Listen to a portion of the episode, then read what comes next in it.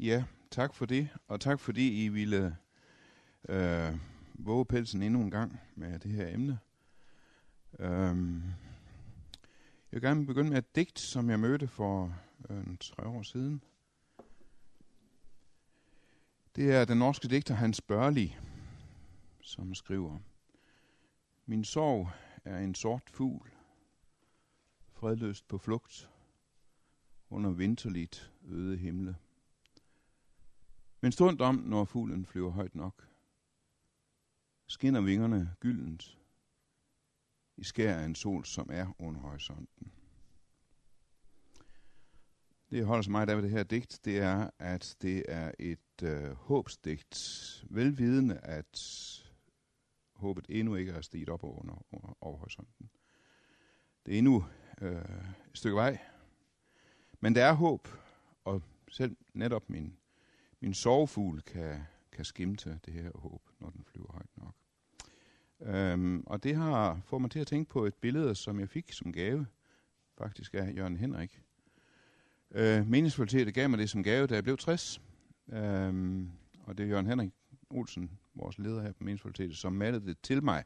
Malede det til mig. Og øh, siden har jeg haft det liggende på min computer som, som wallpaper.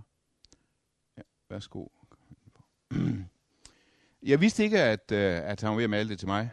Um, og øh, Jørgen Henrik vidste ikke, at den der salme, som billedet knytter til ved, øh, Se nu stiger solen af havets skød, at det var en salme, der var kommet til at betyde rigtig meget i vores familie, siden vores øh, ældste søn døde for sådan tre år forinden. Og vi begravede en sang med den her salme. Og Jørgen Henrik kalder så billedet her for Ad natmørkt hav. Ad natmørkt hav. Nogle få dage før han skulle aflevere, overlevere, overdrage mig billedet, øh, spørger han sådan øh, i forbifarten ned på gangen, øh, hvad er egentlig din vigtigste farve? Han, han siger ikke, hvad er din yndlingsfarve? Så har jeg måske sagt lysegrønt. Hvad er din vigtigste farve? Jeg stod og tænkte lidt, jeg faktisk ikke skulle svare på det spørg. Det er nok mørkeblåt, siger jeg. Tænkte jeg nok, siger han så. Tænk nu, hvis jeg har sagt lysegrønt. Men det er det her natmørke hav, hvor der alligevel er en vej af lys. Hen mod solen op i horisonten, ude i horisonten. Selvom den ikke er op over, øh, over horisonten, så er øh, morgenen på vej. Sidste gang koncentrerede jeg mig om det med fortvivlelsen og vreden, om protesten. Jeg var en lille smule inde på, hvordan vi så også kommer videre Måske nok for lidt. Det kan godt være, at det blev lidt for fortvivlet sidste gang. Øh, men det betyder meget for mig, at et billede som hans, et digt som Hans Børli og et billede som Jørgen Henriks her, ser hen imod troen, der egentlig ikke er kommet i land endnu. Solen er stadig bag horisonten. Men vi er på vej derhen. Og det er den særlige side af troen, som vi kalder for håbet. Som vi kalder for håbet. Modsætning til tvivl og fortvivlelse er ikke altid tro i betydningen overbevisning, men i betydningen håb. Samtidig er det håbet, der er modsætning til tvivl og fortvivlelse. Hebræerbrevet kapitel 11, meget, meget berømt kapitel om troen. Trosfædrene i gamle testamente gennemgås i Hebræerbrev kapitel 11. Og det begynder sådan her, at tro er fast tillid til det, der håbes på, overbevisning om det, der ikke ses. Det kan godt være, at det nu ikke er klippefast overbevisning på mig, for mig, men det er håb, en fast tillid til det, der håbes på. Jeg ved ikke, om jeg har været ude for det, at man står der i, i kirken, og så skal man sammen med præsten og hele menigheden sige, jeg tror på Gud Fader og himlens jordens skaber, og nogle gange, der, hej, nogle, nogle gange, der tænker man sådan næsten lige, skulle jeg tage krydsfingrene på, på ryggen, og så sige, jeg håber, jeg håber. Det er ikke nogen ringe øh, nogle ringe bøn, og siger, jeg håber på Gud Fader, himlens og jordens skaber. Sidste gang var jeg også inde på, øh, da jeg nævnte Esben Olofsen og hans forfærdelige øh, sorg, da han mistede sin hustru og sin datter i tsunamien. Øh, og han og Bjarne Dahl skriver sammen den her bog, Hvad skal vi nu med stjerner? Så er jeg også inde på, at vi skal så også som kristne være tro mod de kilder til håb, mennesker bærer med sig, også selvom de måske ikke deler vores tro, så har også de kilder til håb, som de bærer med sig, om, som vi skal være lojale overfor. Det er ikke sådan, at hvis folk ikke deler den kristne tro, så, kan vi, så har jeg ikke noget at sige der. For al min trøst øh, udspringer af tro, af tro, af kristentroen. Nej, jeg kan være lojal over for de kilder til håb, som de bærer med sig. Også kilder til håb for det her liv. Håbet om, at sorgen en dag må blive mindre ubærlig. Håbet om, at jeg må få lidt flere kræfter. Håbet om, at livsglæden og latteren må vende tilbage, også selv om sygdommen og sorgen ikke går sin vej. Øh, for dengang jeg mødte det der, øh, det der digter Hans Børlige, det var på en, en uddannelse, et uddannelseskursus i Norge, den norske kirkes pastoralklinisk uddanning, en uddannelseshjælps, en uddannelseshjælpsår, som vi ikke har noget tilsvarende i Danmark. Og min vejleder, pastor Ingemar Bjørnes, hun siger så på et tidspunkt til mig, det er håbet, som gør det muligt at leve i spænding mellem tro og tvivl. Det er håbet, som gør det muligt at leve i spænding mellem tro og tvivl. Fordi det kristne håb er altså ikke et måske-håb. Muligvis bliver tingene anderledes. Men i sin kerne er det kristne håb et vidshedshåb. Det er fast tillid til det, jeg håber på. Det er fast tillid til det. Jeg har det ikke endnu. Jeg kan lande det nu. Jeg jager efter det, man kunne gribe det, siger Paulus ikke også. Men jeg er grebet af Kristus i det jeg. Og derfor har jeg fast tillid til det, jeg håber på. Uh, samtidig er der også håb, som er til mere skade end gavn. Også håb, som er til mere skade end gavn. Håb, som egentlig ikke bærer mig fremad, men som stivner mig. Og nu, nu må I virkelig tilgive mig meget, meget, meget plat illustration, men jeg ser, jeg læser med øh, lidt blandet følelser. Wolf Morgenthalers tegneserie, øh, hvor en voldsom meteor er på vej mod, mod jorden. Efter alt andet var mislykket, var menneskehedens eneste håb nu, at papir kan virkelig, virkelig slå sten. Jeg ved godt, at papir, at papir slår sten. Øh, gør det virkelig det, altså når meteoren kommer, skal man så bare hive sådan en papirdue frem og så videre. Det er øh, et håb, som ikke øh, rigtig bærer, som ikke rigtig holder. Og jeg ville faktisk give meget for at kunne sige på forhånd, at det der håb, det bærer dig ikke fremad. Det visner du på. Det suger dine kræfter. Du stivner i det. Og, så, hvor, og hvor der er andre håb, som faktisk bærer dig frem, og som du kan suge kræfter øh, ud af, altså suge kræfter fra, øh, og blive stærkere på. En af mine venner, øh, Jørgen Due Madsen, psykiater, overlæge i psykiatri, sagde engang, når opgive håbet og få det bedre. Det er simpelthen samtidig måtte sige til nogle af sine patienter. Ved du hvad, du klamrer dig til et håb, som gør, at du stivner, og du kommer ikke frem, du kommer ikke videre. Der er ting, du simpelthen skal opgive håbet om. Og hvis I synes, at det var dog mærkeligt, så er Salomon faktisk ind på noget af det samme i ordsprogenes bog. Forventning trukket i langdrag gør hjertet sygt. Et opfyldt ønske af livets træ. Forventning trukket i langdrag. Altså den der, den der forhåbning om, at jeg bliver ikke lykkelig før noget bestemt indtræffer. Jeg bliver ikke lykkelig før jeg får mit ønske opfyldt osv. Det gør hjertet sygt.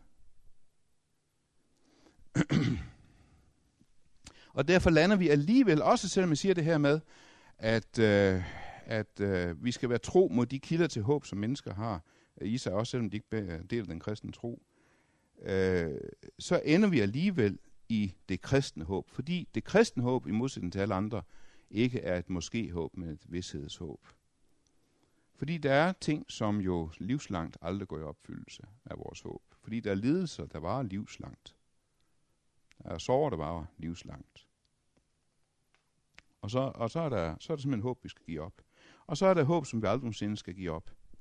Og derfor er min anden grund til, at det indleder med det her med håbets tema, at det er, det er den side af troen, som, som skuer fremad ud mod bag horisonten. Øh, det er, at det er det eneste, der holder selv i døden. Det er det eneste, der holder selv i døden. Kristen hjælp og kristen trøst og kristen sovearbejde har mange, mange aspekter. Noget har at gøre med forandring, ikke sandt? At ting faktisk bliver bedre. Man kan håbe på, man kan arbejde for, at ting forandres i, i mit liv. Jeg kan få et nyt arbejde, en ny chef, et nyt bosted, spise sundere, øh, få en ny læge. Noget har at gøre med forandring, noget har at gøre med forbedring. At det faktisk måske med tiden bliver et mildere menneske. En af mine venner havde en meget skarp og skrab mor. Meget kritisk mor. Da hun så blev dement, så blev hun så mild og taknemmelig og glad. Og ja, øh, man kan blive et mildere menneske, man kan blive mindre nærtagende, man kan blive mindre selvmedlidende. Så noget har at gøre med forandring, noget har at gøre med forbedring, og noget har at gøre med forsoning. Og det er måske der, det kristne er mest eksplicit. Netop den side af lindringen, som er allermest specifik for, tro, for troen. Jeg kan forsone mig med det, jeg ikke kan ændre. Jeg kan tage det på mig som et kors. Jeg kan sige ja til korset. Ikke nu, men måske en dag af den her lange vej af natmørkt hav. Til syvende og sidst, så er alle de der aspekter, de er kun afledninger, de er derivater af det, som er vores kerne trøst, vores kerne tro, og det er sejren over døden, det som kun kristentroen kender. Det som kun kristentroen kender, sejren over døden. Sidste gang var jeg inde på Brændekildes øh, udslidt. Øh, en gamle mand, som er faldet om ude i marken, og hans datter er kommet løbende, forfærdet og skriger fortvivlet ud mod den tomme horisont. Øhm, og det er, også, det er så min anden grund til at starte med det her med, med, med håbet. Det kristne håb, det er det eneste, der sejrer over døden. Alle andre slags håb sejrer døden over. Alle andre slags håb sejrer døden over. Det, at vi har fast tillid til, at rent udsagt en dag er det over. At vi er børn af ham, der opstod for de døde. At Gud blev menneske som vi er mennesker. Og en dag så skal vi blive som han er, for vi skal se ham som han er. Og det er ikke virkelig, jo det er virkelighedsflugt, men det er ikke flugt fra virkeligheden, det er flugt ind i virkeligheden. Og det er så noget af grunden til, at det sidste gang snakker så meget om døden. Og det har også noget at gøre med, at det ikke bare er sådan, at døden det er sådan den værste øh, og det mest ultimative lidelse. Det er slet ikke sikkert, den er det. Der er lidelse, der er værre end død. Der er lidelse, der er værre end tab. Men alle slags tab og alle slags lidelse har en snært af død i sig. Kommer på en eller anden måde af døden og bærer dødsangsten i sig. Og det viser meget ofte, at det der sovearbejde, som, som, som vi kender fra, fra øh, arbejde efter sorg, efter død og efter tab, også kan finde anvendelse i sorgarbejde efter mistet arbejde, mistet helbred, øh, mistet ægtefælde, øh, invaliderende sygdom osv. Og det har noget at gøre med, at al lidelse til syvende og sidst kommer af, at døden kommer ind i verden. Og derfor vender jeg så nu tilbage igen til Antonius Blocks øh, møde med døden i det syvende sejl, som jeg viste lidt af sidste gang. Ingmar Bergmans øh, ikoniske værk, øh, det syvende sejl. Øh, ridderen Antonius Blok, som øh, holder døden på afstand ved at spille skak med ham, øh, møder så på sin vandring øh, en gøjlertrup øh, med Mia.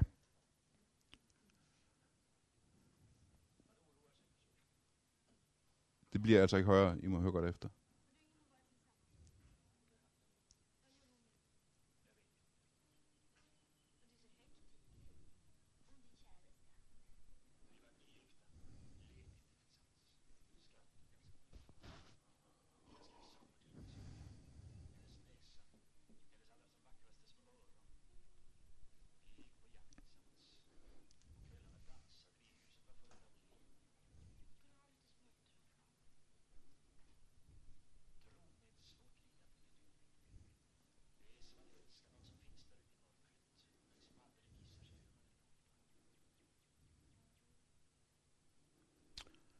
Tro er en alvorlig lidelse, forstår du.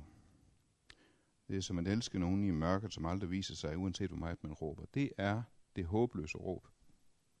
Det håbløse råb. Og det ulykkelige i det syvende sejl er, at døden faktisk sejrer til sidst. Ridderens råb bliver aldrig mødt af andet svar end døden.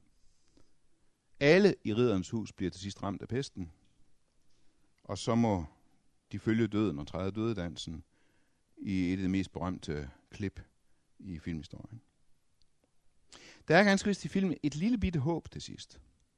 Efter at Mia og Gøjleren har set den her døde dans ude i horisonten på bakken, så samler de deres lille kære og deres øh, vogn og begynder at vandre videre. Det er ikke døden, der har det sidste ord i den, øh, men, men den her øh, vandring videre med det her lyse sind, øh, som, øh, som gøjlerne har. Men nogen virkelig sejr over døden er det ikke. Det er kun en udsættelse. Selv gøjleren og Mia dør til sidst, i ved vi. Også gøjleren med deres lyse livssyn dør en dag. Og derfor er jeg helt ked af, at jeg får ikke sagt til Antonius Blok, ved du hvad, det der råb er i sig selv en sejr. Der er ikke så langt fra råbet til håbet, som du tror. Der er ikke så langt fra råbet til håbet, som du tror. Når du har råbt til Gud, så har døden tabt, også selvom du synes, at der kun lyder et hul og tomt ekko fra himlen. Også selvom du dør, har døden tabt, når du har råbt til Gud. Og det er klart, at det er fuldstændig rappelende vanvid at påstå, hvis det kom fra enhver anden end ham, der har prøvet at dø. Øh, Kristus. Og derfor er jeg tilbage til det tema, som jeg var så meget inde på sidste gang, at vreden og råbet til Gud er i sig selv en sejr. Protesten er ikke troens modstander, det er troens første skridt. Protesten og vreden er ikke troens modstander, det er troens første skridt. Og derfor så har øh, Antonius Blok måske mere ret her, end han egentlig selv er klar over, at det der råb, det der håbløse råb, er tro. Det er en lidende tro. Det er en fortvivlet tro. Det er en håbløs, et håbløst håb. Men det er alligevel tro. Fordi han, han, han, han, han kalder på Gud. Øh, jeg kom lige til her, i, øh, lige før I kom. Øh, Jørgen Henrik og jeg snakkede lidt om noget af det her i aften. Og så kom jeg til at tænke på et, øh, et foto, jeg havde liggende. Øh, af sådan en, en øh, se- og hør-stander, i en, øh, eller ude af hjemme, ved ikke, øh, på, på en kiosk efter at Helle Virkner er død. Og så står der den her mærkværdige overskrift, Søs og kamp mod sorgen. Men det, vi kæmper ikke mod sorgen. Sorgen er samtidig det eneste, vi har efter dem, vi har mistet. Sorgen er samtidig det eneste, vi har. Jørgen Henrik fortalte mig, at han har et foredrag. Hvad kaldte du det? Et foredrag om? Ja, sorg som kærlighedens dyreste pris. Og det der med, at jeg jager hen imod det, som jeg ikke har, har, har grebet endnu, det er øh, troen i håbsform. Det er troen i håbets form, troen i håbsform. Øh, nogle af jer kender sikkert det der øh, snit af Doré. Øh, Jakobs kamp med englen. Jeg synes, det er dybt besynderligt. Øh, der er intet her, som giver indtryk af nattens redsel. Der er intet, der giver indtryk af, at englen faktisk er ved at tabe brydekampen, og ikke kan få bugt med Jakob. Englen her i Drøs udgave er jo nærmest bare en forlængelse af klippen. Han kunne lige så godt brydes med klippen. Og så står de der og vrikker fingre. Hvor meget kamp er der i det? Giv op, din lille myg. Det er nærmest det, man får indtryk af. Man har overhovedet ingen fornemmelse her af, at herrens engel er så presset, at han faktisk er nødt til at gribe til fejl knep og slå Jakob på hoften i, i en brydkamp, ikke sandt? Nu begynder han at slå. Hvordan lyder teksten? En mand gav sig i kamp med Jakob. Lige til det blev lyst, da han indså, at han ikke kunne besejre ham, gav han ham under kampen et slag på hofteskålen. Så Jakobs hofteskål gik led. Slip mig, sagde englen. Det er ved at blive lyst, men Jakob svarede, jeg slipper dig ikke, før du velsigner mig. Manden spurgte ham, hvad er dit navn? han svarede, Jakob. Øh, så sagde han, du skal ikke længere hedde Jakob, men Israel, for du har kæmpet med Gud og mennesker, og du har sejret. Sejret? Jakob sagde, sig mig dit navn, ikke sandt? Det er ren høflighed. Nu har jeg sagt dig, hvad jeg hedder, så skal du også sige, hvad jeg, så skal du også sige mig, hvad du hedder. Han aner det godt, og så siger englen, hvorfor spørger du om mit navn? Så velsignede han ham der. Og Jakob ved godt, hvem det er, han har brydes med. Jakob kaldte stedet Penuel, for jeg har set Gud ansigt til ansigt og har reddet livet. Netop da han gik forbi Penuel, stod solen op, og han havde til på grund af hoften. Det der billede af Doré kom jeg til at tænke på, da jeg så et, og det er ikke meget nyere. Det, Dorés billede det er fra 1855. Gauguins billede er fra 1888. Det er ikke meget, øh, det er ikke meget yngre. men helt, helt anderledes. Det hedder vision efter prædiken. Vision efter prædiken. De her bretonske kirkegangskvinder i deres kirkegangstøj har åbenbart hørt en så øh, stærk og intens prædiken. Øh, da de så går ud udenfor, så ser de for sig den her, i, i en vision, den her kamp udspille sig ude på den her blodrøde mark med englen og, øh, og, og Jakob. Jakobs kampen. Og her kan man næsten høre knoglerne knage, og man ved ikke for godt, hvem det er, der vinder. Øhm, det er en kamp, som øhm, som man tror på. Slip mig. Det er ved at blive lyst. Jakobs vej, jeg slipper dig ikke, før du vil sige mig. Og den der skildring er, at Gud må gribe til fejeknep for at få bugt med mig. Til sidst så erklærer han sig besejret. Det er så intens, det er så overrumplende, som man kan næsten ikke forstå, hvordan en, en, en, en forfatter af den hellige skrift har kunnet få til at skrive sådan noget. Men for mange af os så er det en spejltekst. Jeg er lige for tiden ved at læse en bog af Lisbeth Smedgaard Andersen om øh, lige kommet, om, øh, om kirkekunst i det 21. århundrede. Og hun netop siger om Jakobskampen, ingen kommer fra kampen med Gud, uden at bære mærker af det på sjæl og krop. Så vores sorg er også en kamp med Gud. En kamp med Gud, en brydekamp med Gud. Øh, der i vreden. Øh, I Nytestamentet, jeg tror det er Jakobsbrevet, der siges der, at I husker jo Jobs tålmodighed. Jobs tålmodighed. Hvis man lige kender lidt til, hvordan det går Job, så undrer man sig lidt, hvor tålmodig var han egentlig. Han begynder at skråle og skælde ud og skrige og øh, fortvivle det allerede i kapitel 3. Hvor, hvor, hvor, længe, hvor længe er han egentlig særlig tålmodig? Job holder ud i kampen. Job holder ud i vreden. Jobs udholdenhed, tror jeg faktisk, der står. Jobs udholdenhed. Jakob kæmpede med englen og sejrede. Det er rigtigt, at derom i første Mosebog står der ikke englen. Der står Gud. Men det er en engel. Han græd og bad ham om noget. Prøv lige at se spændingen mellem de der to øverste linjer. Han sejrede, han græd og bad ham om noget. Der er han sejr. nu har jeg ikke tid til at, at, at gennemgå det. Men så vidt jeg kan se, så er denne Herrens engel Kristus selv. Det er Kristus selv. Endnu ikke kommet i kødet, endnu ikke født julenat, men Guds søn i menneskelignende skikkelse, som her kaldes for englen. I Betel fandt Herren ham, der taler han til os, Jave, herskers Gud, Jave er hans navn. Så han er både Herren og Herrens engel på en gang. Det mirakel, at Gud var min fjende, og nu har vist sig at være min ven. At Gud, som jeg har kæmpet med, og som har slået mig på hofteskålen, velsigner mig. Det er et mirakel, som kun finder sin, øh, sin grund i Kristus. Som kun finder sin grund i Kristus. Som kun finder sin grund i ham, som vi kalder Immanuel. Gud er med os. Gud er på min side. Ham, som jeg har kæmpet imod, viser sig i kampen at være på min side. Ham, som har slået mig halvt, viser sig at være på min side. Det her det er så et billede, som jeg har... Øh, nej, brugt det, det sidste gang? Nej, altså det betyder utrolig meget for mig, og derfor bruger jeg det næsten så ofte, jeg overhovedet kan komme afsted med det. Uh, et billede af Rembrandt, som jeg har set mange gange i bøger og på nettet og så videre. Nu har jeg så for første gang set det uh, live, eller hvad man skal kalde det, i St. Petersborg. Uh, det er den uh, hellige familie. Uh, bagved står Josef og Snedkerer.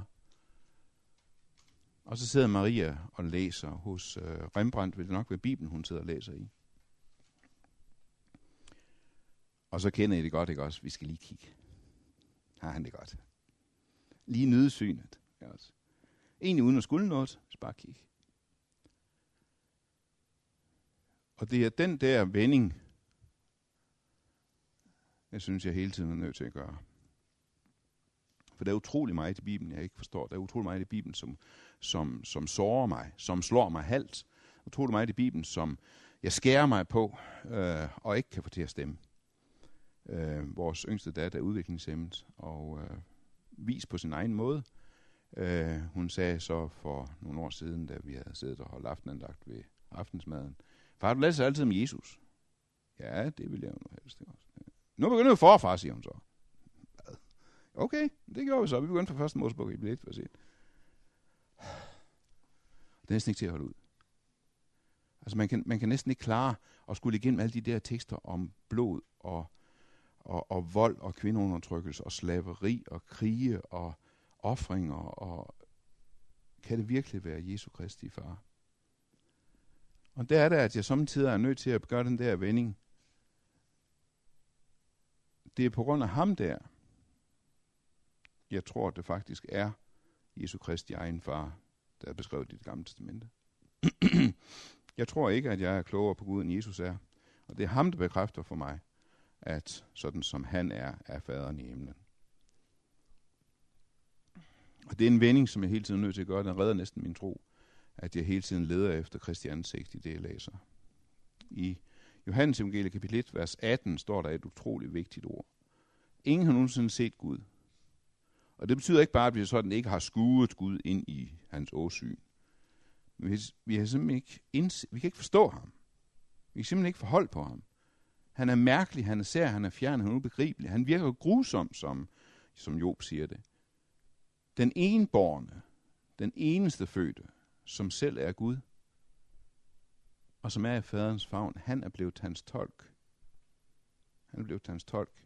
Vi var lidt inde på det der sidste gang. Det der håbløse, det der håbløse trafik med, at når der sker et eller andet forfærdeligt, og så prøver man på, at, fordi man har hørt, at jamen, det skal på en eller anden måde samvirke til gode, og så prøver man på at analysere, prøver på at gennemskue, hvordan kunne nu det her samvirke til gode, hvad kan jeg finde af formidlende omstændigheder, hvad kan jeg finde af sådan øh, gode uddannende og opdragende øh, øh, øh, aspekter i det her osv. Og det, det er fuldstændig håbløst, og det, er, øh, det kan virkelig slå en, i, slå en, slå en ihjel. Så har Gud givet mig en oversætter, en tolk, som oversætter den her sære, fjerne, ubegribelige, grusomme Gud til kærlighedens sprog. I Kristus, tror jeg, i Kristus kan jeg se, at Gud vil mig det godt, selv i det værste. Og der må I ikke misforstå mig, når jeg siger, at jeg tror, at når vi snakker om alt det her med tro på test til lidelsen, snakker vi alt for meget om Gud. Gud med her, Gud med der, Gud op ad døren ned ad stolpe, og hvad er Guds vilje, og Gud hjælp mig, og, og, så, og så videre. Jeg mener, vi snakker for lidt om Kristus. Vi snakker for lidt om Kristus. Når vi snakker om Guds kærlighed og Guds vilje, hvad vil Gud med det her og så videre, vi løber hele tiden panden ind i en mur, det gør det hele værre. Det bliver spekulativt og filosofisk religiøst. Men sagen er dem, vi kender ikke Gud andre steder end i Kristus. Og så gætter og spekulerer vi os frem. Jeg skal lige prøve at komme med et eksempel. En norsk maler, Kari Grasmo, øh, var barn af norske japanmissionærer og øh, boede som lille pige, mens forældrene var ude at missionere i Japan, på internatskole. Øh, på kostskole, hvor hun og hendes medelever blev seksuelt misbrugt af rektor fuldstændig regelmæssigt. Det er en af de store skandaler, som har ramt norsk kristenliv. Uh, der har været en helt stribe ganske forfærdelige skandaler omkring uh, misbrug i kirkelige kredse. Uh, hun er en meget dygtig maler, og har malet sig ud af mange af de her traumer, den her vrede, som har, uh, som har fulgt hende uh, lige siden. Uh, hun har udgivet nogle af de malerier i en bog, der hedder Barneskæbner,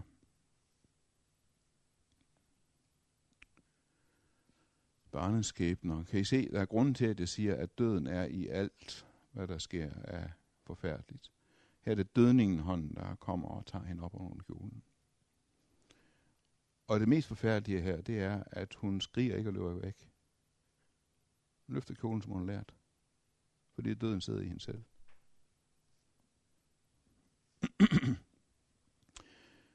hun beskriver i sine malerier, hvordan hun og hendes øh, veninder hendes kammerater, ligger i køjesenge og tænker, hvem tager han i aften? Han går der rundt udenfor med bulen i bukserne. Det værste af det hele, det er, Vindues brosser danner det her kors. Det sker under Guds øje. Forstanderen repræsenterer Gud, forældrene repræsenterer Gud. Gud er på en eller anden måde med i det her overgreb. Og som Jørgen Due Madsen siger det, når det går Gud i det, bliver det mange, mange gange værre. Når det går Gud i det, bliver det mange, mange gange værre. Jeg lige vise to andre billeder fra hendes bog, øh, som altså hedder Barneskæbner. Øh, hun maler også andre, som ikke er hendes egen historie. Her et billede, hun kalder for dobbelteksponering, hvor hun eksponerer sin far med den her giftige grønne, den her pædofile far med sådan her giftig grønne farve, som går igen i de tråde, som hun har, som hun har fået mundsyg sammen med. Det her er vores lille hemmelighed, ikke også? Vi siger ikke noget til nogen. Hvis vi siger noget til nogen, så dør nogen. Ikke også? Men det er ikke bare faren, hun eksponerer, det er også moren, fordi moren kigger, øh, pigen kigger over på moren og siger, øh, ved mor ikke noget? Ser mor ikke noget? Jo, mor ved det godt, men hun tør ikke gribe ind. Hun tør ikke gøre noget. Og derfor er hendes svigt lige så voldsomt som fars svigt.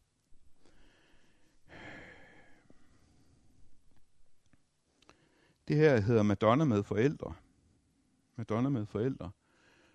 En pige, der sidder her i Madonna positur, den klassiske Madonnas skikkelse, som jo normalt har Jesus barn, og hans støbebarnet på skødet. Men her er det sine egne forældre, hun har på skødet, som er sorgløse og ubekymrede. Og den der bekymring, voksenbekymring, som skulle have ligget i deres øjne, den er sivet op i hendes øjne. Så hun nu er blevet forældre for sine forældre. Det er hendes historie, og det er hendes værker. Så skal jeg prøve at se, hvad hun siger. Det er jo helt umuligt for nogen af os at snakke om dette hjemme, når vi et par gange i semesteret besøgte vores forældre. Alle børn er lojale mod sine forsatte, men vi er i tillæg til mor og far også lojale mod missionen og mod Gud. Og Gud kan ikke tage fejl. Vi tog alt skylden på os selv. Indtil nu, men ikke længere. Nu vil jeg ikke tage skylden længere. Og det er meget, meget vanskeligt at komme frem til for et barn, som vokset op i en kristen, forældre, øh, i en kristen øh, kultur, som hele tiden taler om, at vi er alle sammen skyldige, og vi har brug for tilgivelse osv. Hun har brug for at vise skylden fra sig, og sige, at jeg er ikke længere nu lojal, hverken over mod mine forældre, med mine forsatte, eller mod Gud. Netop fordi hun ikke længere tager skyld på sig, så bliver hun trods alt ikke misstanden for evigt. Arbejder sig igennem det her. Det er ganske forfærdeligt, når kristne mennesker prøver på at forsvare Gud. Og det var det, Kari Grasmo oplevede, da hun og flere andre kom tilbage til Norge, og så som voksne mennesker begyndte at tage det her op med pressen, med retsvæsenet, med missionsorganisationerne. Noget af det første, der lød, det var, at nu må vi stå over på Guds side og forsvare Gud. Stå over på overgribernes side og forsvare dem. Var du ikke også selv lidt skyld i det? Nogle gange er det nødvendigt at blive vred også på Gud, for at blive forsonet med Gud. Vi kender det fra vores egne relationer til mennesker, ikke også? Nogle gange må jeg blive vred. Tydeligt vred. Mærkbart vred. Før vi kan blive forsonet. Det samme gælder over for Gud.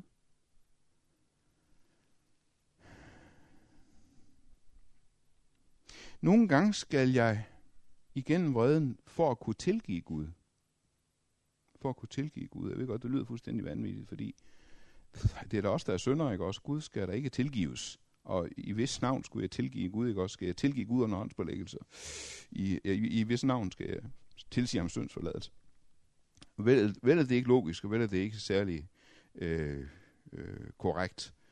Men det, som jeg snakker om sidste gang med, at vi i Bibelen får lov til at gå i rette med Gud, vi har ret til at gå i rette med Gud, er heller ikke logisk. Vi ved godt med forstand, vi ved godt teoretisk, vi ved godt dogmatisk, at Gud er uskyldig, og Gud er god i alle ting osv. Og alligevel bliver jeg vred, og hvad gør jeg så, når jeg bliver vred? Jeg sætter ord på det. Jeg skælder ud, som, som Jeremias sagde det. Gud, jeg ved godt, at du får ret, når jeg anklager dig. Og dog må jeg gå i rette med dig. Det kan være andet. Fordi vreden spørger ikke efter logik. Og så kan den tid altså komme, hvor man siger, Gud, ja, nu er jeg så træt af at være vred. Så I sige, det er i orden. Jeg tilgiver dig. Og skal jeg kunne tilgive Gud, så må jeg først vedgå denne vrede. Og, og det, er, det er faktisk ikke helt hen i rørt. Prøv lige at se, hvad Paulus skriver. Men alt dette skyldes Gud, som forligte os med sig selv ved Kristus, og gav os forligelsens tjeneste. Det der ord forligelse er vi ikke fortrolige med på det almindelige dansk. Vi kender det kun som, at, øh, ja, at Torning og Lars Løkke kan ikke forliges. Ikke også? Det betyder, at der er fjendskab mellem dem. Og, og så når de bliver gode venner igen, så er de forligt. Men det er faktisk præcis det, der taler om her. At Gud og jeg har været fjender. Og nu har Gud ensidigt forligt sig med os, eller forligt os med sig, igennem Kristus. For det var Gud, der i Kristus forligte verden med sig selv, ikke tilregnede dem deres overtrædelser, men betroede os ordet om forligelsen. Altså evangeliet kaldes i Nyt for ordet om forligelsen. At nu kan Gud og jeg forliges. Og det er jo det, øh, Gud har, har gjort fuldstændig ensidigt, uden egentlig, at vi skulle involveres i, at øh, Kristus døde under Guds vrede. Men så kommer konsekvensen. Så er vi altså udsendingen, vi er apostle udsendingen Kristi sted, i det Gud så at sige formaner gennem os. Vi beder på Kristi vejen, lad jer forlige med Gud. Altså, Gud har lagt sit fjendskab til side, og han er ikke din fjende længere. Læg nu dit fjendskab til side, så du ikke er hans fjende længere. Lad jer forlige med Gud.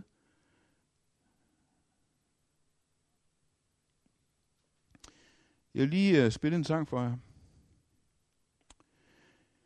Øh, det er den norske visesanger øh, Bjørn Eidsvåg, som til en konference om prostitution og seksuelt misbrug for en del år siden skrev en sang, som han fremførte på øh, konferencen.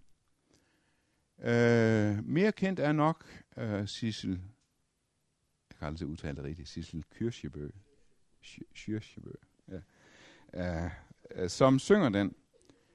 Øhm, jeg ser, at du er træt, men jeg kan, jeg kan ikke gå alle skridt for dig. Jeg er frygtelig tudeprins. Det må jeg altså undskylde. men du må gå dem selv, men jeg vil gå dem med dig.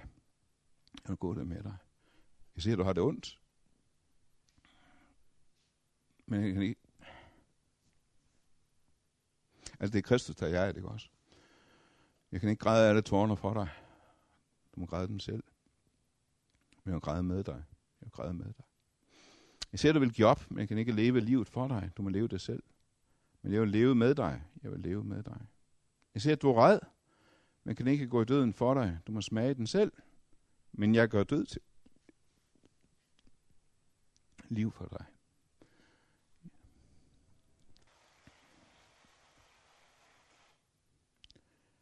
Det er det mærkelige, der sker, når jeg i brydekampen med Gud og kampen med Gud opdager, at det hele tiden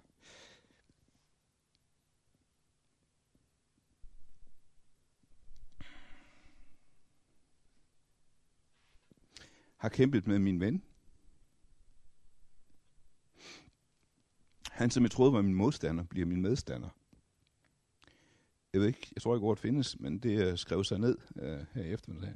Så det står her. Jeg tror, at Gud er ikke længere min modstander, men min medstander.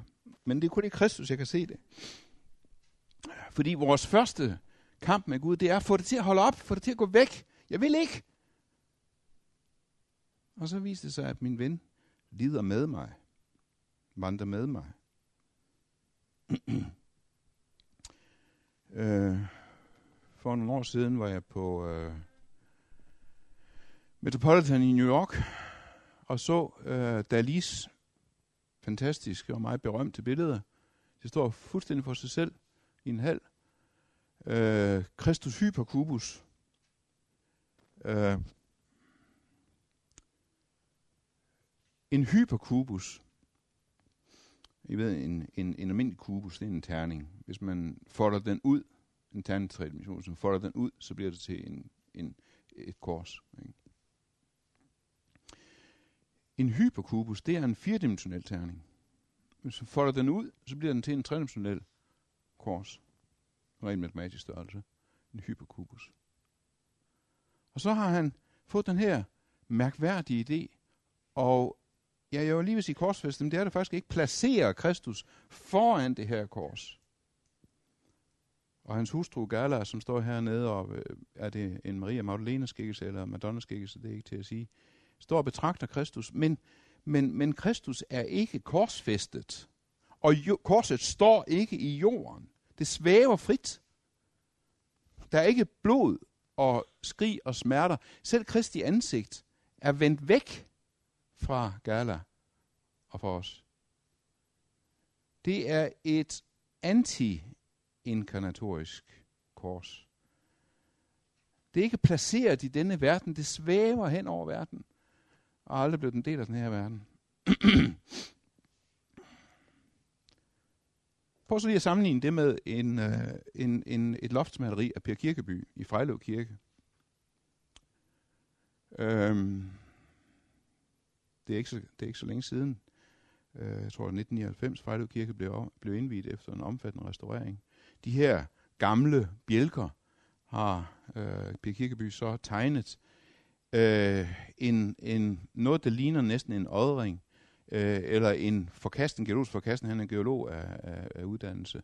Øh, det er korset, som både er et træ, der vokser ud af jorden, og en, en, et kors, der er plantet og holdt fast med kiler.